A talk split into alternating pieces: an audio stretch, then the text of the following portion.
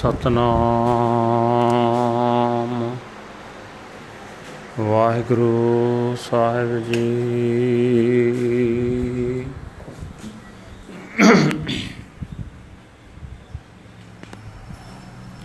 ਸ਼ਲੋਕ ਮਹੱਲਾ ਤੀਜਾ। ਸਿੱਖਾ ਚੌ ਚੱਕਿਆ ਚੌਬਾਇਆ ਇਹ ਮਨ ਇਕਤ ਘਰ ਆਣ। ਇਹੜ ਤਿਹੜ ਛੱਡ ਤੂੰ ਗੁਰ ਕਾ ਸ਼ਬਦ ਪਛਾਣ।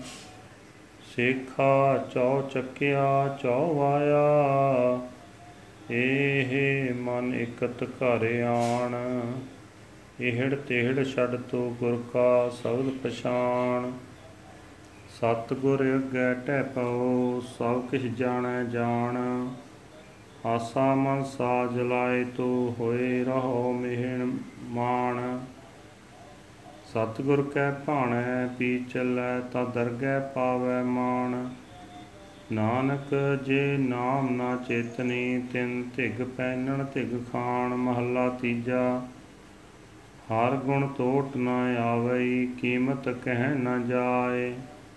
ਨਾਨਕ ਗੁਰਮੁਖ, ਹਰ ਗੁਣ ਰਵੈ, ਗੁਣ ਮੈਂ ਰਹਿ ਸਮਾਏ। ਪੌੜੀ ਹਰ ਚੋਲੀ ਦੇਹ ਸਵਾਰੀ ਕੱਢ ਪੈਂਦੀ ਭਗਤ ਕਰ ਹਰ ਪਾਟ ਲੱਗਾ ਅਧਕਾਈ ਬਹੁ ਬਹੁ ਵਿਦ ਭਾਂਤ ਕਰ।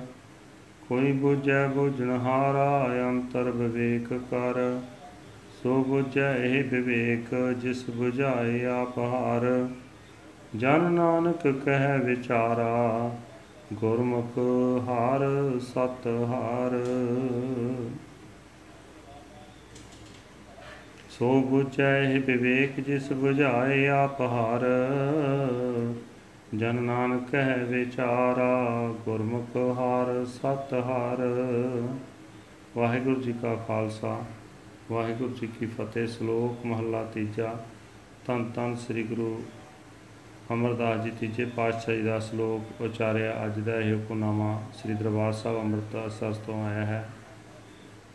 ਗੁਰੂ ਸਾਹਿਬ ਜੀ ਪ੍ਰਮਾਣ ਕਰਦੇ ਹੋਏ ਕਹਿੰਦੇ ਹਨ हे ਚੁੱਕੇ ਚੁਕਾਏ ਸ਼ੇਖ, ਇਸ ਮਨ ਨੂੰ ਇੱਕ ਟਿਕਾਣੇ ਤੇ ਲਿਆ।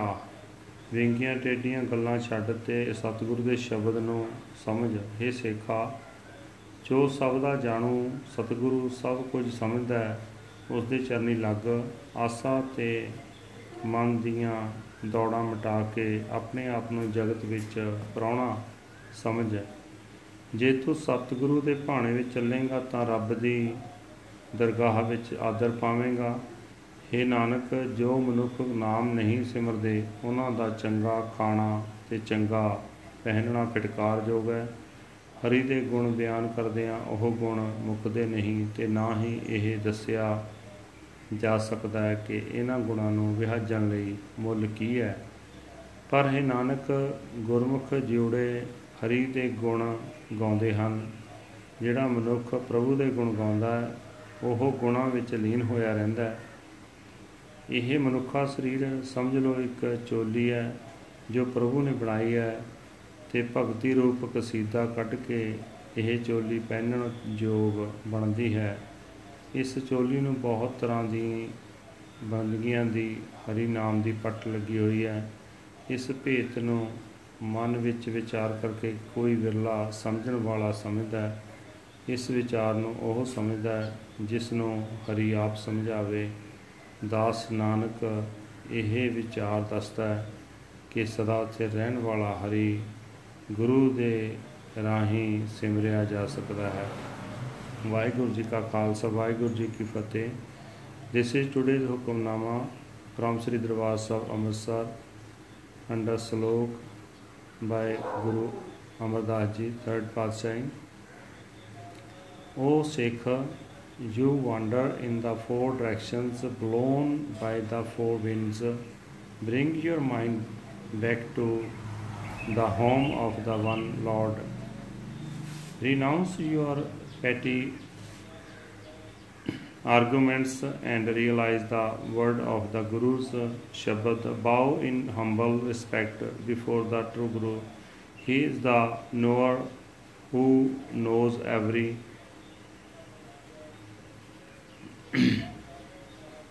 who knows everything. Burn away your hopes and desires and live like a guest in this world. If you walk in harmony with the true Guru's will, then you shall be honored in the court of Lord O Nanak.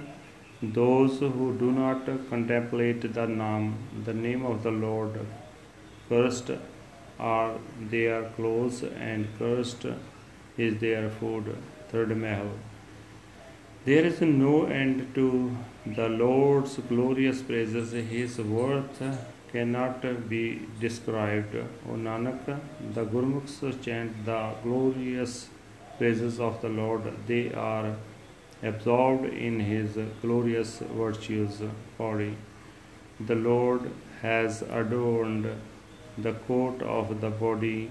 He has embroidered in he has em- embroidered it with the devotional worship. The Lord has woven his silk into it in so many ways and fashions. How rare is that man of understanding who understands and deliberates within the alone understands these deliberations whom the Lord Himself inspires to understand. Poor servant Nanak speaks. The Gurmukhs know the Lord, the Lord is true. Waheguru ਜੀ ਕਾ ਖਾਲਸਾ ਵਾਹਿਗੁਰੂ ਜੀ ਕੀ ਫਤਿਹ